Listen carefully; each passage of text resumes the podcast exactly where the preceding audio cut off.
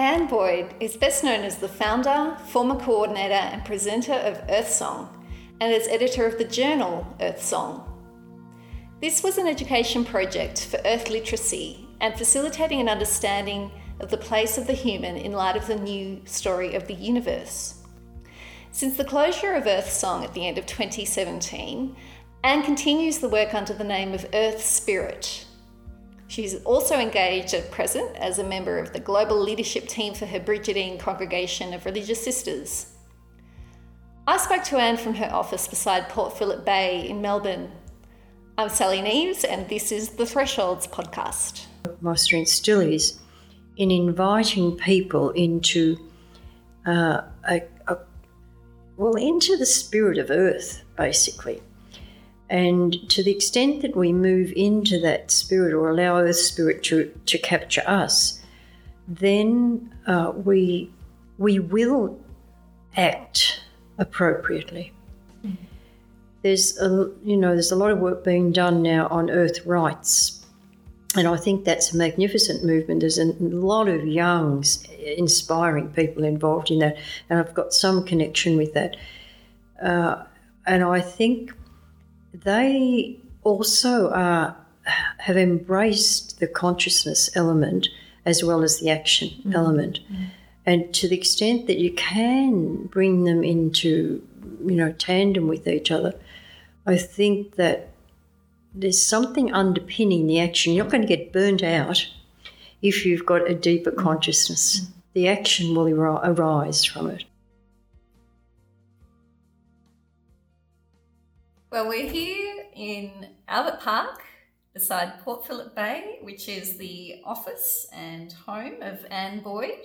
And um, I'm so pleased to be interviewing you, Anne, as one of my great mentors in life. And I'm um, so happy that you could join us for this podcast. Thank you. Sally, it's a pleasure to be with you. I'm looking forward to talking with you. Thank you. So, thinking of this place and thinking of your background and your early influences and your religious background and so on, I was wondering if you could share with us something of, of that background that comes to mind. Well, I'm very much a Western suburbs girl in Melbourne. I'm the eldest of six children, and uh, I, we moved four times around the Western suburbs for various reasons uh, before I was in grade five. And we belonged uh, to what might be called a Catholic ghetto. We a strong Catholic family, well, strong at least in my mother's perception. Dad just carried along with everything. And uh, I went to school uh, with the Josephite sisters in three different schools out there. And then when it came to secondary education, my mother was determined her daughters would be educated in secondary schools. So there were no schools in our area that we could go to, and we had friends who had uh, relations, Brigidine sisters. So that's how I got to come to school at Kilbride in Albert Park, where we are now. Um, I, I very much feel I belong in the western suburbs of Melbourne. Some people are quite afraid of the multiculturalism and such, but um, I'm not. I, I, I, relish it. It's really a very rich place to be, and uh, certainly learn a lot about struggle. Not that we were terribly poor, we were an average, ordinary family. But uh, I also barracked for the Western Bulldogs, which mm-hmm. is a very important part of knowing anything about me. Indeed, important part of living in Melbourne, that's for that's sure. That's right, yes.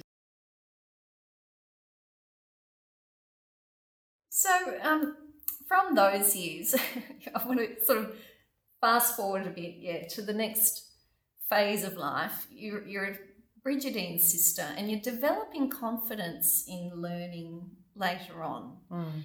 And I'm interested in where this took you, and eventually it ended up with the Earth Song story. Now, we've talked about Earth Song once before in our interview with Pat Long on the podcast. And this was originally your concept, mm. the whole project. And I'd love to hear about when you first realised that something like Earth Song was needed and um, a bit about that story leading to that moment. Well, it was a sort of an evolution of thinking, really. Um, I had a bit of a an epiphany when Diarmuid O'Murchu was here in Melbourne at one stage, and actually Pat and myself both went to this lecture of his. I understood nothing of what he was talking about. He was talking about quarks and all sorts of things. I just, I was just overwhelmed by what I didn't know that he was talking about. But there was some attraction in what he was saying. And I remember that very vividly as being a sort of thing I kept that kept coming back to me that I needed to know something more about this. Mm. And there was a group here called Walk the Land, and we would gather monthly. Uh, we would share our responses to a reading that we had all done, and then we would walk somewhere and then share a meal and reflect on the walking. And uh, so that there was already a community of people here, religious, they were all religious at that time. And so I just I just felt I needed to learn some more about this. And Miriam MacGillis, Pat had already gone to Genesis Farm, and then we arranged for Miriam MacGillis to come here and uh, she was she did a, seminar, a few days seminar at Lysterfield. And out of that, we developed another group called Companions on the Journey, and that was a very much wider group, probably about sixty people in it at one stage. And we kept reading and talking, and eventually I knew I had to do something more and go and learn about this. So that was a fairly difficult time because um, I had to struggle pretty hard to get that study leave uh, mm. and to go and do it. But having having got the leave, I went to Schumacher College in in England, Devon in England, and we had Fritjof Capra and various mm. other lecturers, mostly around what then was systems theory and the Gaia theory. And then I had the chance to visit a number of centres of ecology and spirituality that religious sisters were running in Ireland and England. Then I went to Genesis Farm. And Genesis Farm gave me an underpinning for what I'd done at Schumacher because they weren't talking about new cosmology, they were talking about science, hmm. basically, mm. of which I knew nothing.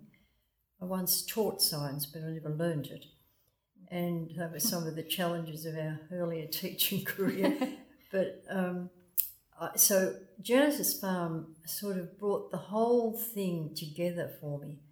That um, you know this science sort of fitted into a cultural story as well, a new cultural story. And Genesis was a very special place, as it was for all the people who'd been there and a very holy. Well, so was Schumacher College a holistic way of living. You know, mm. you, you, got the food from the garden and you helped cook the food, and it was all you know really um, an integrated sort of lifestyle, as was Genesis. And I remember one of the highlights for me, which unusually was not my strength at times. We had to make masks. We had to. We were invited to make masks, and I found myself using a huge, a, a huge lot of um, the mask of the person we wanted to be, the way we wanted to see the world. And I used a lot of Australian imagery. I had Indigenous patterning and I had the Southern Cross, and I, I just really knew I belonged in this country. Mm. And so, as the notion of Earth Song or something that I was going to work in emerged, I knew it had to had to have a lens of Australia or Southern Hemisphere at least, because we were subjected to so much Northern Hemisphere imagery and ritual, which was very rich. But I just wanted us to be able to have our own voice mm. in all of that. So I stayed on at Genesis for a bit and spent a good bit of time talking to Miriam MacGillis about what could happen I knew that I would never get uh, any authority or permission to do anything with the Victorian Brigidines unless it had the word justice in it. So I had to develop this concept of eco justice and try to fit everything underneath that. And then when I came back, I knew, you know, this Walk the Land group and the Companions on the Journey group. So I proposed, and I knew we, we had no land, no centre, and the Glenburn Centre was already there, the Christian Brothers Centre, so it wasn't there wasn't room for another centre. So I propose that we get together uh, various religious orders, and we worked together for about three months and out of that Earth Song was birthed. It was a really amazing coalescence of dreams, mm and it it wasn't you know it wasn't hard. We didn't know what we were going to do. I mean, we had a vision statement. And then we got, uh, and we, we got money from each of, or seven orders in the beginning agreed to sponsor us for one year. So then we had to go back to them. Could we have another year? Yes, you can. And then we, three one years we got, and then we got a life sentence from then on until it was time to close the project. So presumably the others um, on the, the, leadership team of the other seven orders mm. had some idea what you were going to do, and they had some understanding of what you'd been learning about. Is that right? Yes, we we were a bit careful uh, or skillful, you might say. We said it would be an educational project, so they were all orders that had educational institutions, and we talked about justice, and it was all quite authentic what we were saying, but underneath it, we knew there was something much deeper than that. But in order to get the support for the project. Mm. So then we started, um, we were then the, what became called the presenters team. Pat Long, um, Trevor Parton, and Carmel Cremery, and myself. And we started travelling around the countryside. Wherever anyone invited us, we went. And we gradually, we were telling the universe story. That was all we were doing in the beginning. Just, well, we called the, a four part segment exploring the new cosmology. And we were learning. Mm. You know, it was based on a Genesis unit actually, but uh, we did it slightly differently from Genesis. And as we did everything, we learned. And you had to read frantically. Well, I was reading frantically and trying to pick up, you know, some more depth to everything that we were doing, which over time happened, I think. Yes, it was. Um, there was a level of excitement mm. amongst, uh, particularly the religious who who were part of the wider circle of Earth mm. Song. Something different, and it addressed, I think, the, um, the sort of uh, restlessness that many had about church. And as we moved beyond the, relig- the circles of religious orders, uh, certainly it attracted a number of many people who had a restlessness about church and were not finding meaning, uh, yeah, or even truth, perhaps, mm. in belonging. So, we're talking about an era where there's a lot of restlessness with tr- the tradition, and these are people within religious orders. Is that correct? Initially, we yeah. were working mainly with people in religious orders. We we wanted to work with teachers. That was that was really where we were dreaming we would work with teachers in schools. Um, we have had we did have some some really effective residential programs called New Heart and New Mind with teachers, and they were life changing for some of them, or concept changing for some of them. But because there's no follow up, and they go back mm. to school and then they get on with life, and it all sort of just gets covered over.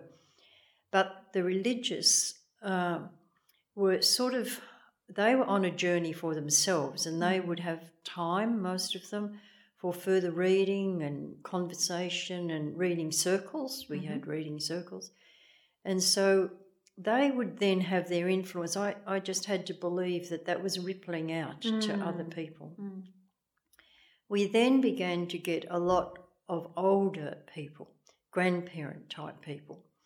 Uh, a fair number of Uniting Church people developed a, a lot of interest in Earth Song. And they that was a precious group because of grandchildren. Mm-hmm.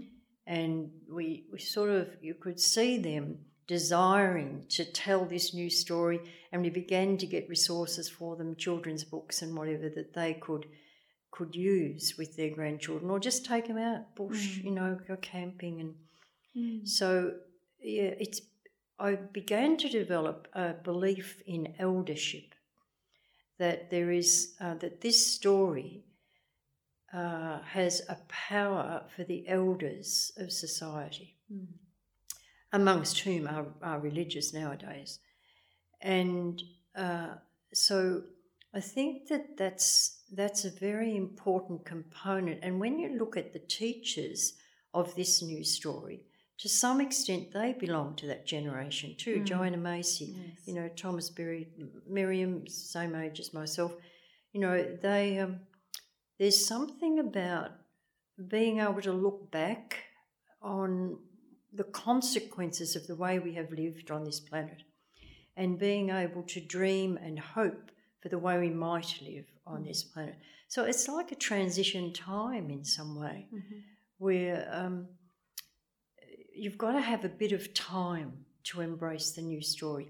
You can go to it and you can go to a session and get excited about it and then you come home and the kids are there and they have to do everything that they have to do and you've got to go to work and you've got to earn money and it, it disappears. Now, it may mm. come back in later years, but I am quite happy that most, content might be a better word, that um, the people we have worked with in the main in recent years have been elders of mm. society, although every now and then like yourself, Sally, we we have found um, younger people who get captured by the story mm. too, but then many of them get constrained by mm. family life yes. and or work life, and don't have it. It stays in their hearts. I think. Mm. I mean, I believe it's in everybody's heart. It's in our in our genetic memory. Mm. Uh, I often make the comment that we honour Indigenous people as the custodians of our land, and we must do that. But they are the same species as we are. So we have within us the capacity to care for country as they do, to understand ourselves as coming from earth as mm. they do. Mm. Perhaps not in the same cultural expressions, mm. but in intrinsic to our being mm. is the knowledge that we belong here, that we have come from earth and that earth sustains us. And so, um, you know, when someone gets captured by that, it's a wonderful, mm. wonderful thing. Yes. And you're one of the first people in Australia to be telling this new cosmology. And when was all this happening? Uh, Earth Song began in 2003. Mm. So uh, we were we were working from the second half of 2003, mm. the four that I named earlier, as the presenters group. Uh, I think we matured a lot. There were others in Australia doing it: Tabka, Veronica Littleton, and Kay, Kay, and uh, Mary Tinney. There were others doing this, and of course the Centre for Ecology and Spirituality at Glenburn. Uh, there was a consciousness emerging in little pockets. I, I often mm. think about it as a fairy ring, you know, mushrooms popping mm. up. And you, they're all connected underneath, mm-hmm. but there's just manifestations that look unconnected. And I think that's still the way it is that, uh, you know, Paul Hawken talks about it as blessed unrest. Yes. So many, many, many different little groups all over the planet. Mm or what he calls becoming the Earth's immune system. You know, really developing a resistance to the capitalist consumerist society. Mm. And I think I think that that's the sort of uh, consequence of uh, becoming part of the new story, becoming part of it actually. What are some of the other consequences? Because I'm sure what you're saying is so very new and it's in a religious context. And I'm sure there must have been a lot of challenges for people. Um, what were some of the typical reactions to the new story? I think the, the hardest part is an indifference. Mm. It's not that people don't want to hear it, it's that they can't hear it. Because they're so enculturated, what Berry calls autism. Mm. They're so enculturated into another way of believing and seeing. And that that's that's understandable because there's been so many centuries um, sort of developing that culture and inserting people into those cultural interpretations. So it's very hard to um, break through that. It's uh, and I, I sort of take heart from biological evolution. You know, everything doesn't evolve into a new species. There are still species that have bacteria that have been here since the beginning, evolved into nothing but what they were three billion years ago. So it's, I think it's something about we can't, and then, you know, I, I get nervous about saying these sort of things because it looks as if you're privileging the new. Mm. And I don't want to um, sound like that, even though I might believe it really. it's, uh, it, you, it must honour and, and respect the ways that all people make meaning, mm. I think. And if they can't come along this path, you can only offer. And sometimes it's quite isolating. You know, you can feel quite, particularly in my case, in uh, belonging, mm. being a religious sister.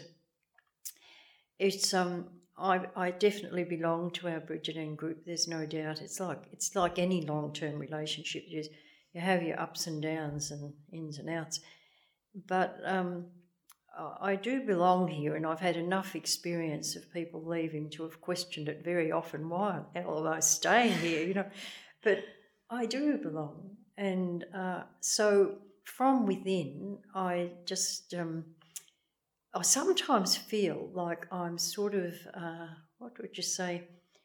When people say, "Oh, we need to get more earth friendly and everything," people will say, "Oh, we've got Anne," you know.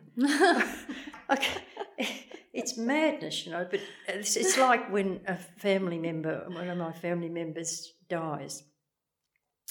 They come and they say, "Well, you work out the funeral. You know, you're the religious one. Well, off you go. We'll do whatever you say." You know, they've no idea what to do, and so I can, you know, I have set up many of our funerals and marriages for that matter, and um, it's it's sort of like, well, you're, you're the repository for what people feel we should be doing something about.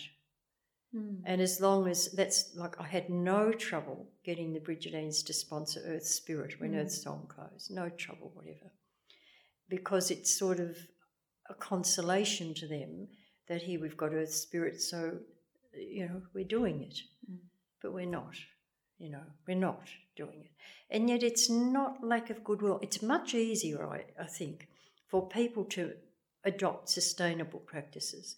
It's much easier to recycle, to do all of those sort of things, than to change your consciousness about your cosmology. That's a hard thing because it, your religious beliefs fall apart, your mm. liturgy falls apart. It's, it's, it's a very hard thing to ask people to do. And I think it has to capture them.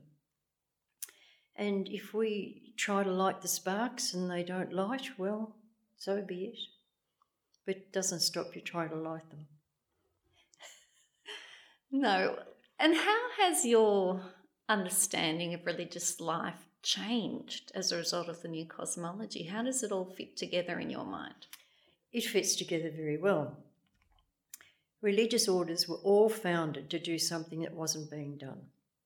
We did schools, we did hospitals, we did social work, all these things that were not happening in society. They have all been taken over now by society, by government, by whomever. And so, what are we to do? We are supposed to be on the edge, calling attention to what is not in people's visibility. Mm. And that's, I think that this work belongs very strongly in the heritage of religious life. And it's it is you know, religious life itself has evolved from desert fathers and mothers to monasteries to, you know, people out on the street doing things. And uh, this, I do believe, is the next sort of phase, not necessarily of religious life, but of prophetic life, if mm. you like. Mm. It doesn't have to be religious life, but just it's, evolving out of religious life in many ways. When you look at so many of the mentors that have influenced us, mm. it's starting with Teilhard, we're starting with the mm. mystics, the Rhineland mystics, and you know, all the way along, it's sort of filtered through. Um, mm consecrated life, as it now likes to be called, rather than religious life. But um, it, it's been there all the way along to just keep on waiting until there's a readiness. And so I think it fits very well. It doesn't fit easily in terms of uh, the way we live and pray, particularly. Mm. Doesn't fit at all much. Although there is there are signs, you know, people now notice the seasons more and bring that into our ritual. People notice um, that you know there is a need to care for the earth, as they say, mm. care for the earth.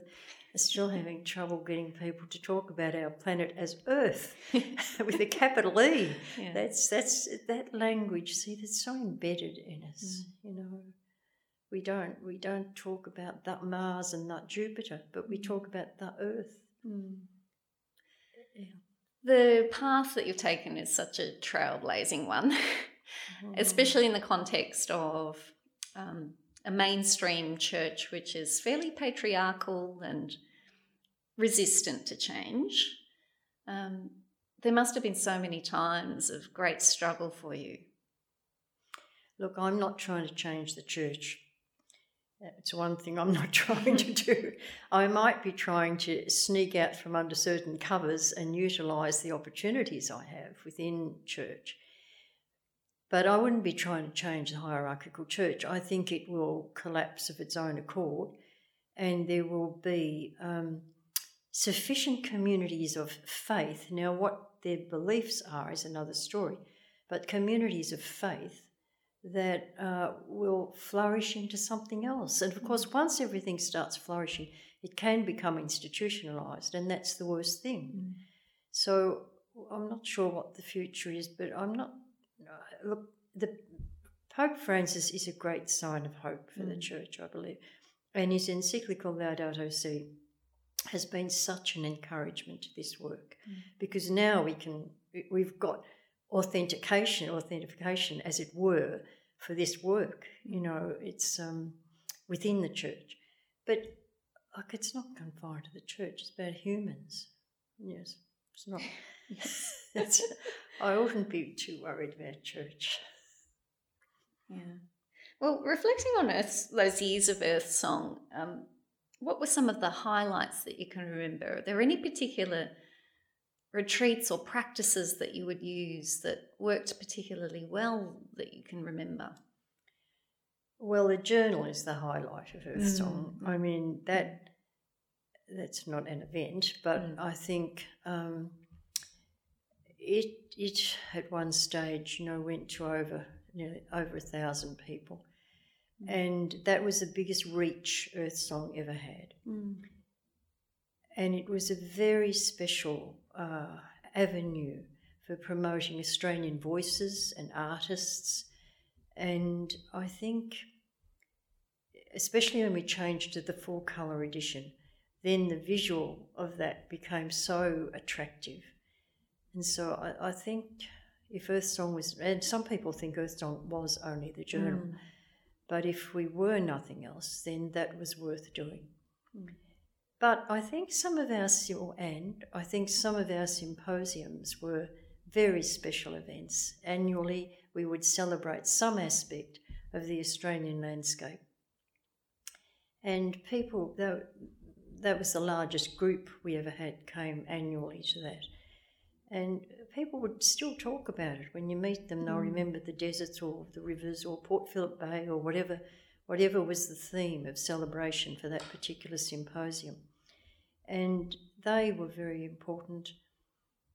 I think that the New Heart and New Mind programs we ran, we ran out of teachers for running them, but they were very satisfying to us because you had people for three days who wanted to be there and who really engaged through, you know, interaction and learning and presentations and ritual. And um, I have great hope that somewhere there would have been about a hundred of them over time. That those teachers have still got embedded in them that awareness that one day they will have enough time to bring it out again and work with their kids with that. I think for me that was a highlight, but uh, everything we did was special mm-hmm. because. Mm-hmm some some like Kildara series, we worked. We did three programs at Kildara each year for a number of years, and we tended to have a core group there who did every time we worked, did, did an Earth Song program. They came, but then always we would just have another group that hadn't come before, and each time was um, it was good. There was a sequence in what we were doing each year, and I think that was it was a continuous learning because we met these people on many occasions. Mm. And the reading circles, two the two reading circles we ended up with are still going without mm. us, and that's that's a wonderful thing. I think that is a wonderful thing, yeah. and perhaps the absolute highlight of Earth Song was the community that yes. formed, and that members of that community are all still out there with those convictions and those understandings and that enthusiasm.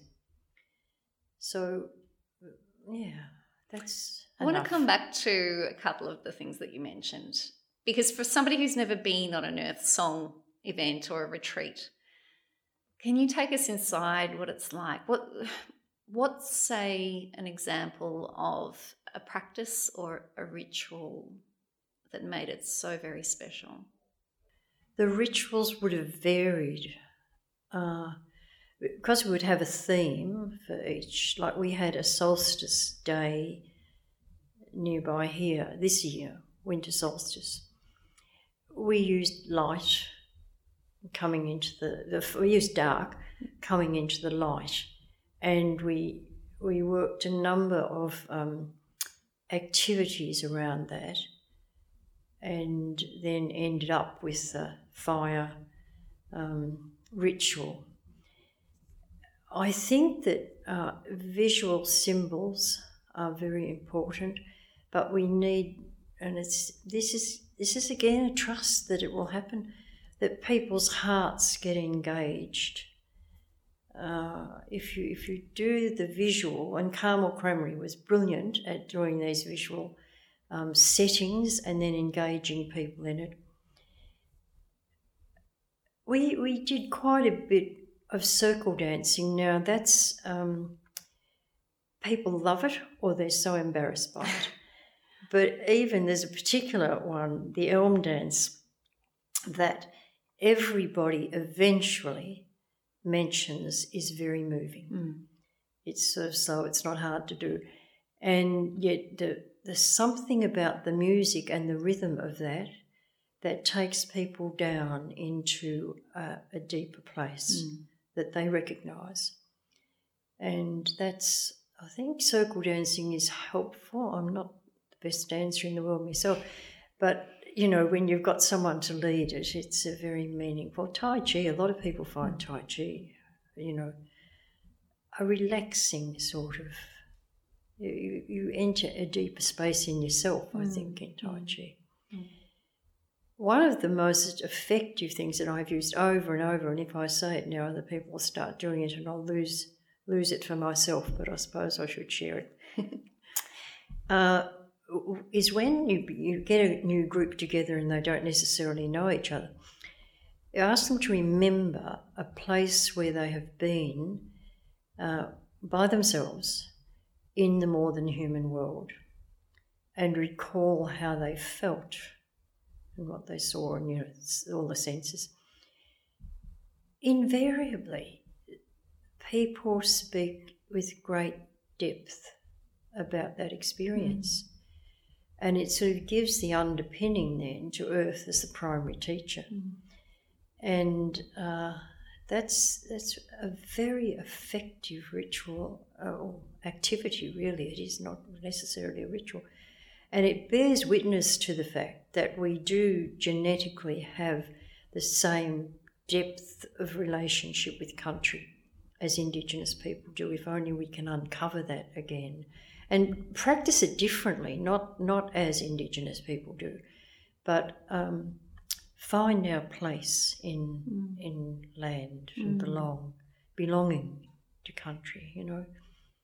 I don't like taking on the words of Indigenous people, but it's the best way to describe it, really. Yes, yes. yes. Thank you. That gives us a good insight into some of the underpinnings of what your work is trying to do mm. and how we're, we're all invited back to Earth. Yes, yeah. yes. Yeah.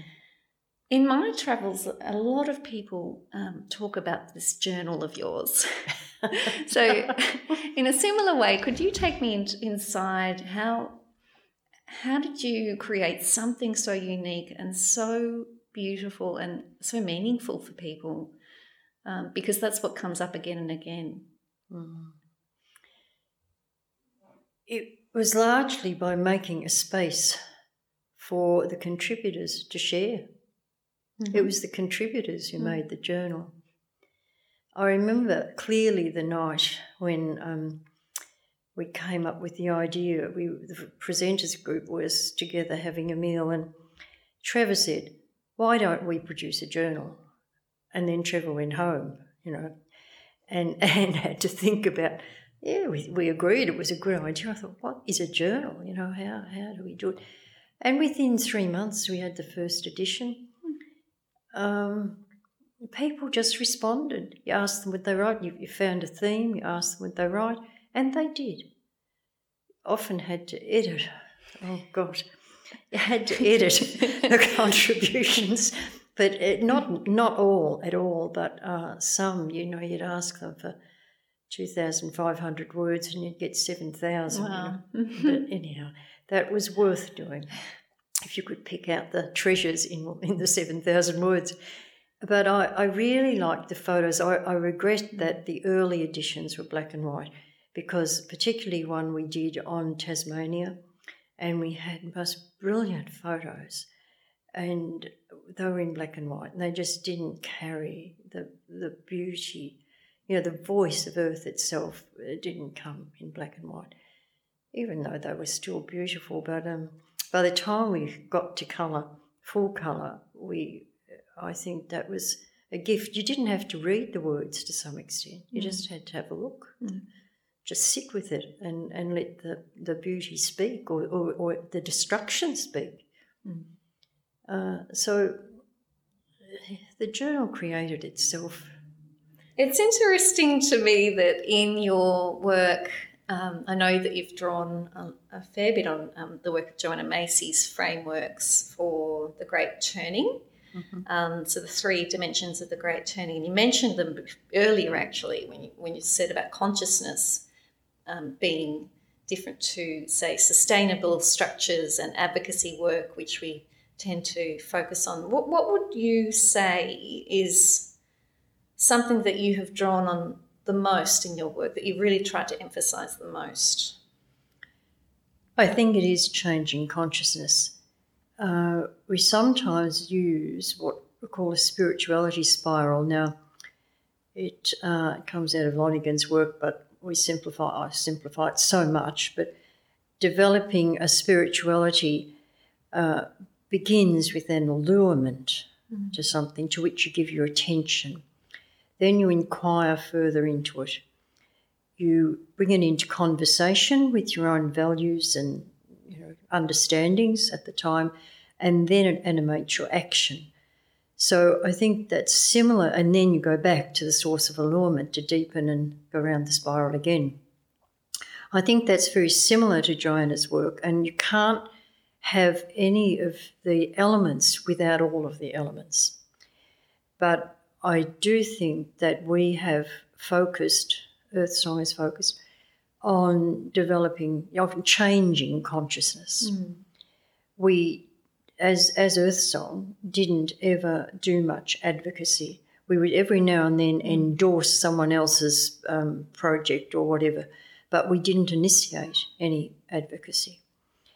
And to some extent, we didn't have the capacity to do that because we were sort of working out of the news story, the, the cosmology. I'm not saying that that has nothing to do with advocacy, but I think our strength was in, and hope my strength still is, in inviting people into uh, a, a, well, into the spirit of Earth, basically. And to the extent that we move into that spirit or allow Earth spirit to, to capture us, then uh, we, we will act appropriately. There's a, you know there's a lot of work being done now on Earth rights, and I think that's a magnificent movement. There's a lot of young, inspiring people involved in that, and I've got some connection with that.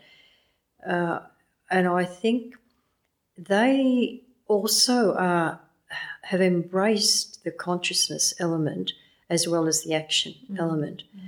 And to the extent that you can bring them into, you know, tandem with each other, I think that there's something underpinning the action. You're not going to get burnt out if you've got a deeper mm-hmm. consciousness. The action will arise from it. And I'd just like to read a little bit from Joanna Macy's the um, the video, The Great Turning, and she goes through the four um, aspects of her great turning. But where she comes to the suffering, and she says, through our suffering with the world, we are seeing the immensity of life in us. Mm. She goes on to talk about St. Francis, and then she says, We need each other in ways that we never have before because all through human history there was this tacit assumption that life would continue despite wars and poverty, plagues and pestilence, and the work of our hands and hearts would go on for future generations. And that is what is lost that loss of the certainty in the ongoingness of life. It's the pivotal psychologically, psychological reality of our time. So, my way of dealing with the overwhelm is to look it straight in the eye, she says, and to say, There you are again. To realise that we are suffering with our world and not trying to pave it over, and not apologise for it or see it as a personal weakness, but to bow to it. You are suffering with your world. It's the most natural thing in the world the most wholesome, healthy thing in the world to do.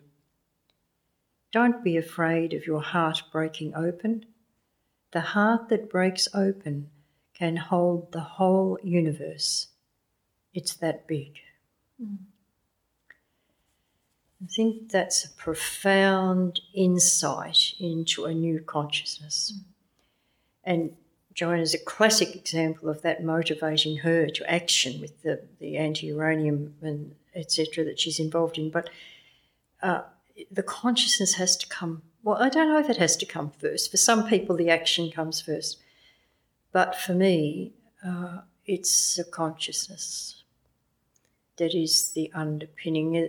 There's another author, um, Janine, I've forgotten her name, Janine Three, double barreled name and she talks about participatory, participatory consciousness, whereby we engage with the life systems of our planet.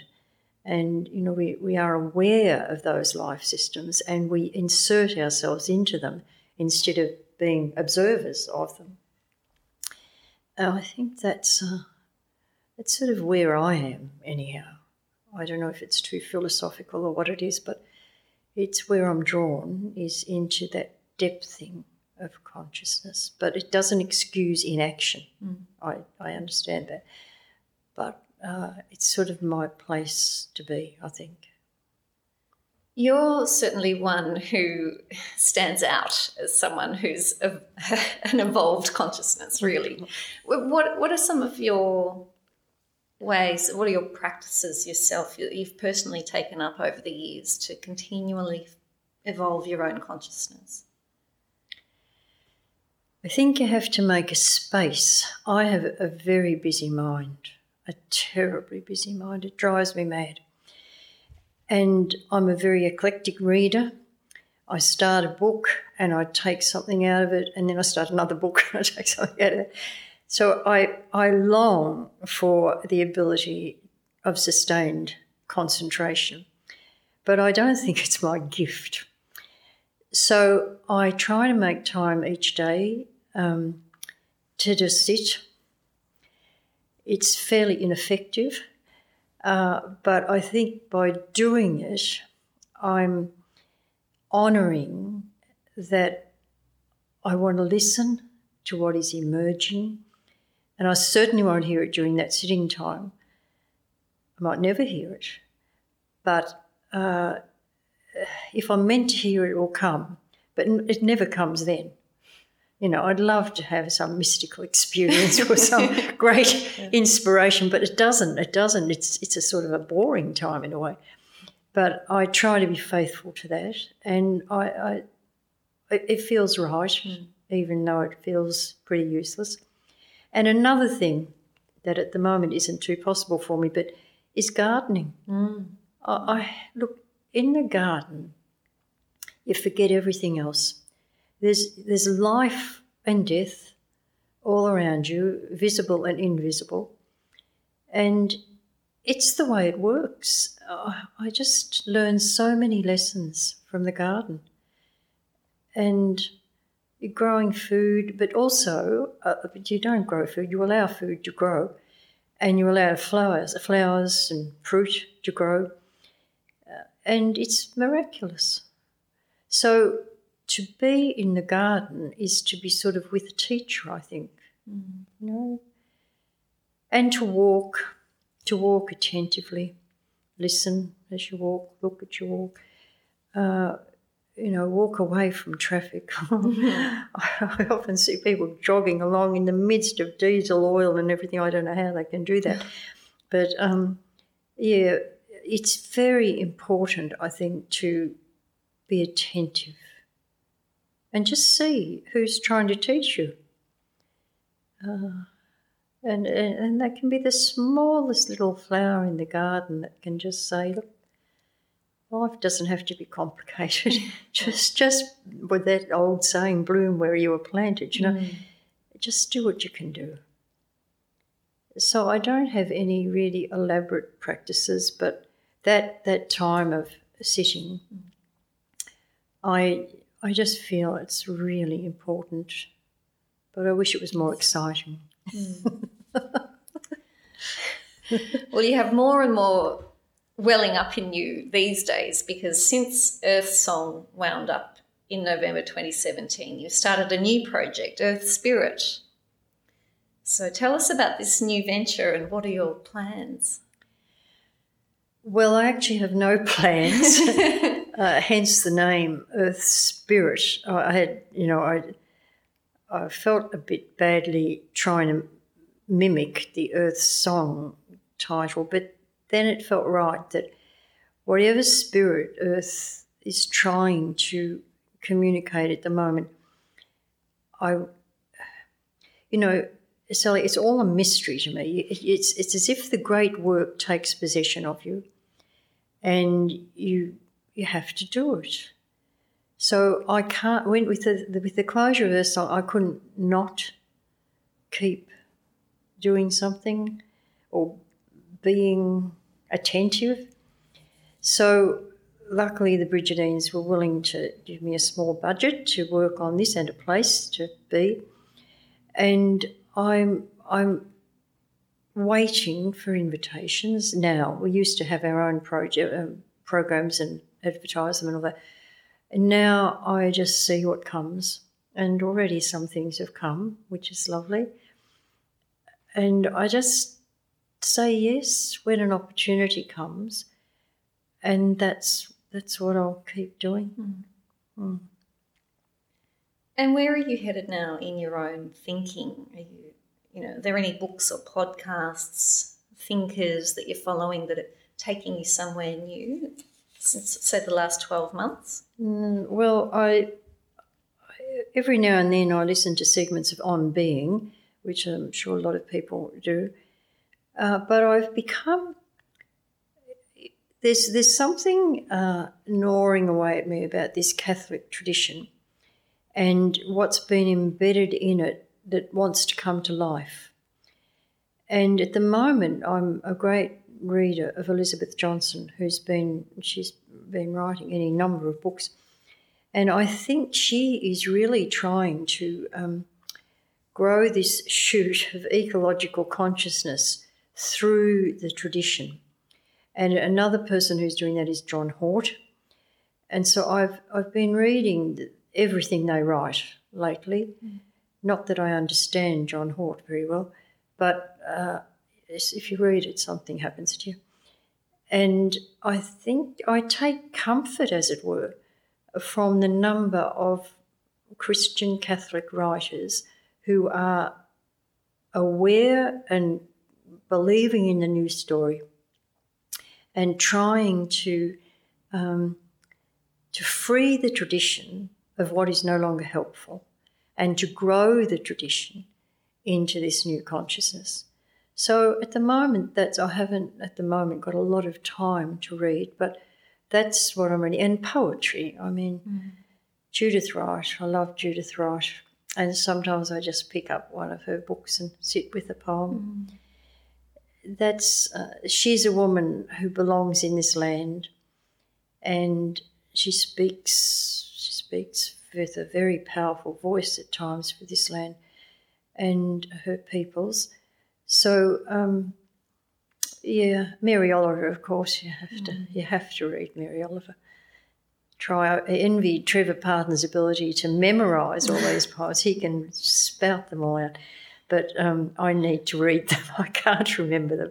Can but, I invite you to read them now for us and well, share share something about why you selected these um, writings? Well, I'll just read this Daniel O'Leary. We have often used just, he's a simple writer, he's an Irishman. And this new book of his has just come out. And when I read this, just quotation he's got in the beginning by a person called Steve Taylor, whom I've never heard of.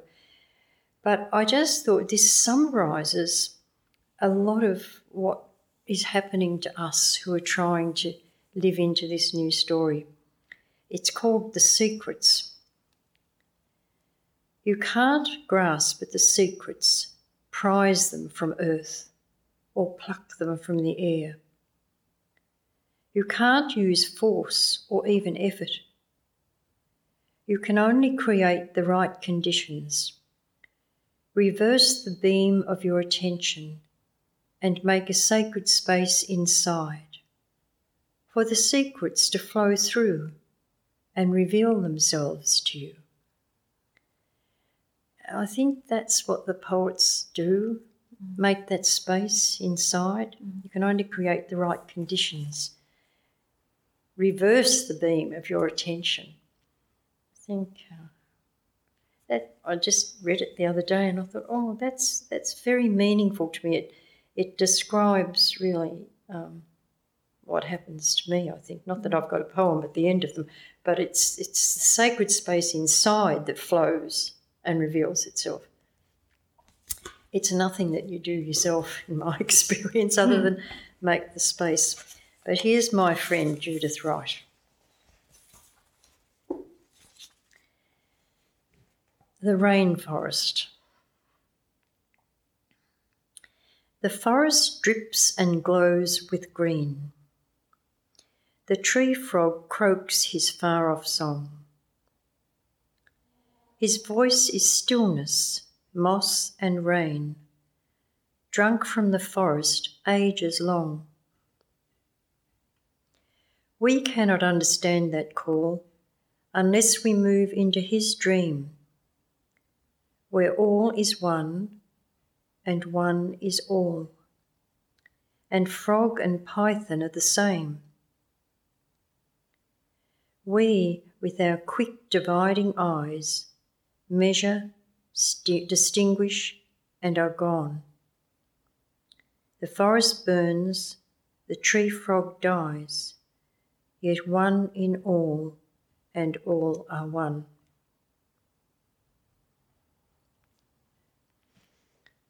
I think that beautifully expresses the um, the reality that we are all interconnected, and yet we need to see through space and time. We've got a very, we are very short-sighted and short hearing and short sensing, but to um, to know that what is will be and what has been is now is um, is a very profound understanding, I think. And yet it's very simple when you read Mary Oliver. It's terribly simple. The summer's day. Who made the world? Who made the swan and the black bear? Who made the grasshopper?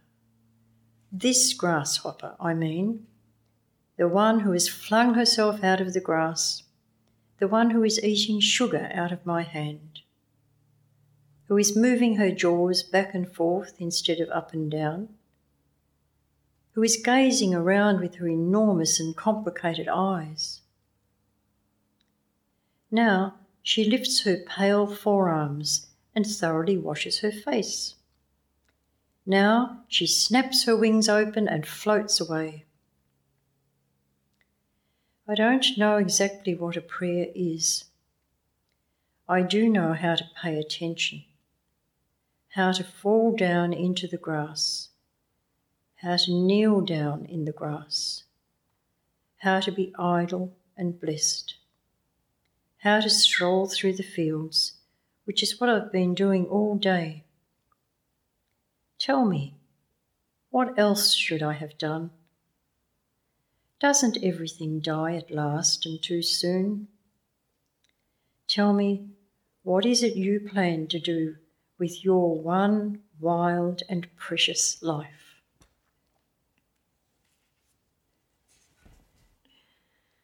Well, we give thanks for all you've done with your precious life and Boyd, and for the, the richness and the depth and the challenge that you've brought to so many in opening us up to our evolving consciousness. So thank you.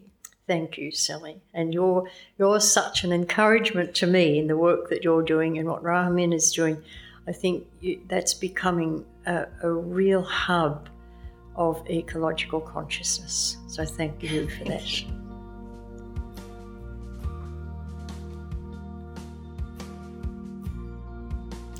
Rahamim Ecology Centre is an ecological ministry of the Institute of the Sisters of Mercy of Australia and Papua New Guinea, facilitating a new worldview for our times and our relationship with the natural world through education, spirituality, and advocacy. For more information about us and our programs, please visit www.rahamim, that's R-A-H-A-M for Mary, I-M for Mary. This podcast was produced by Anastasia Freeman.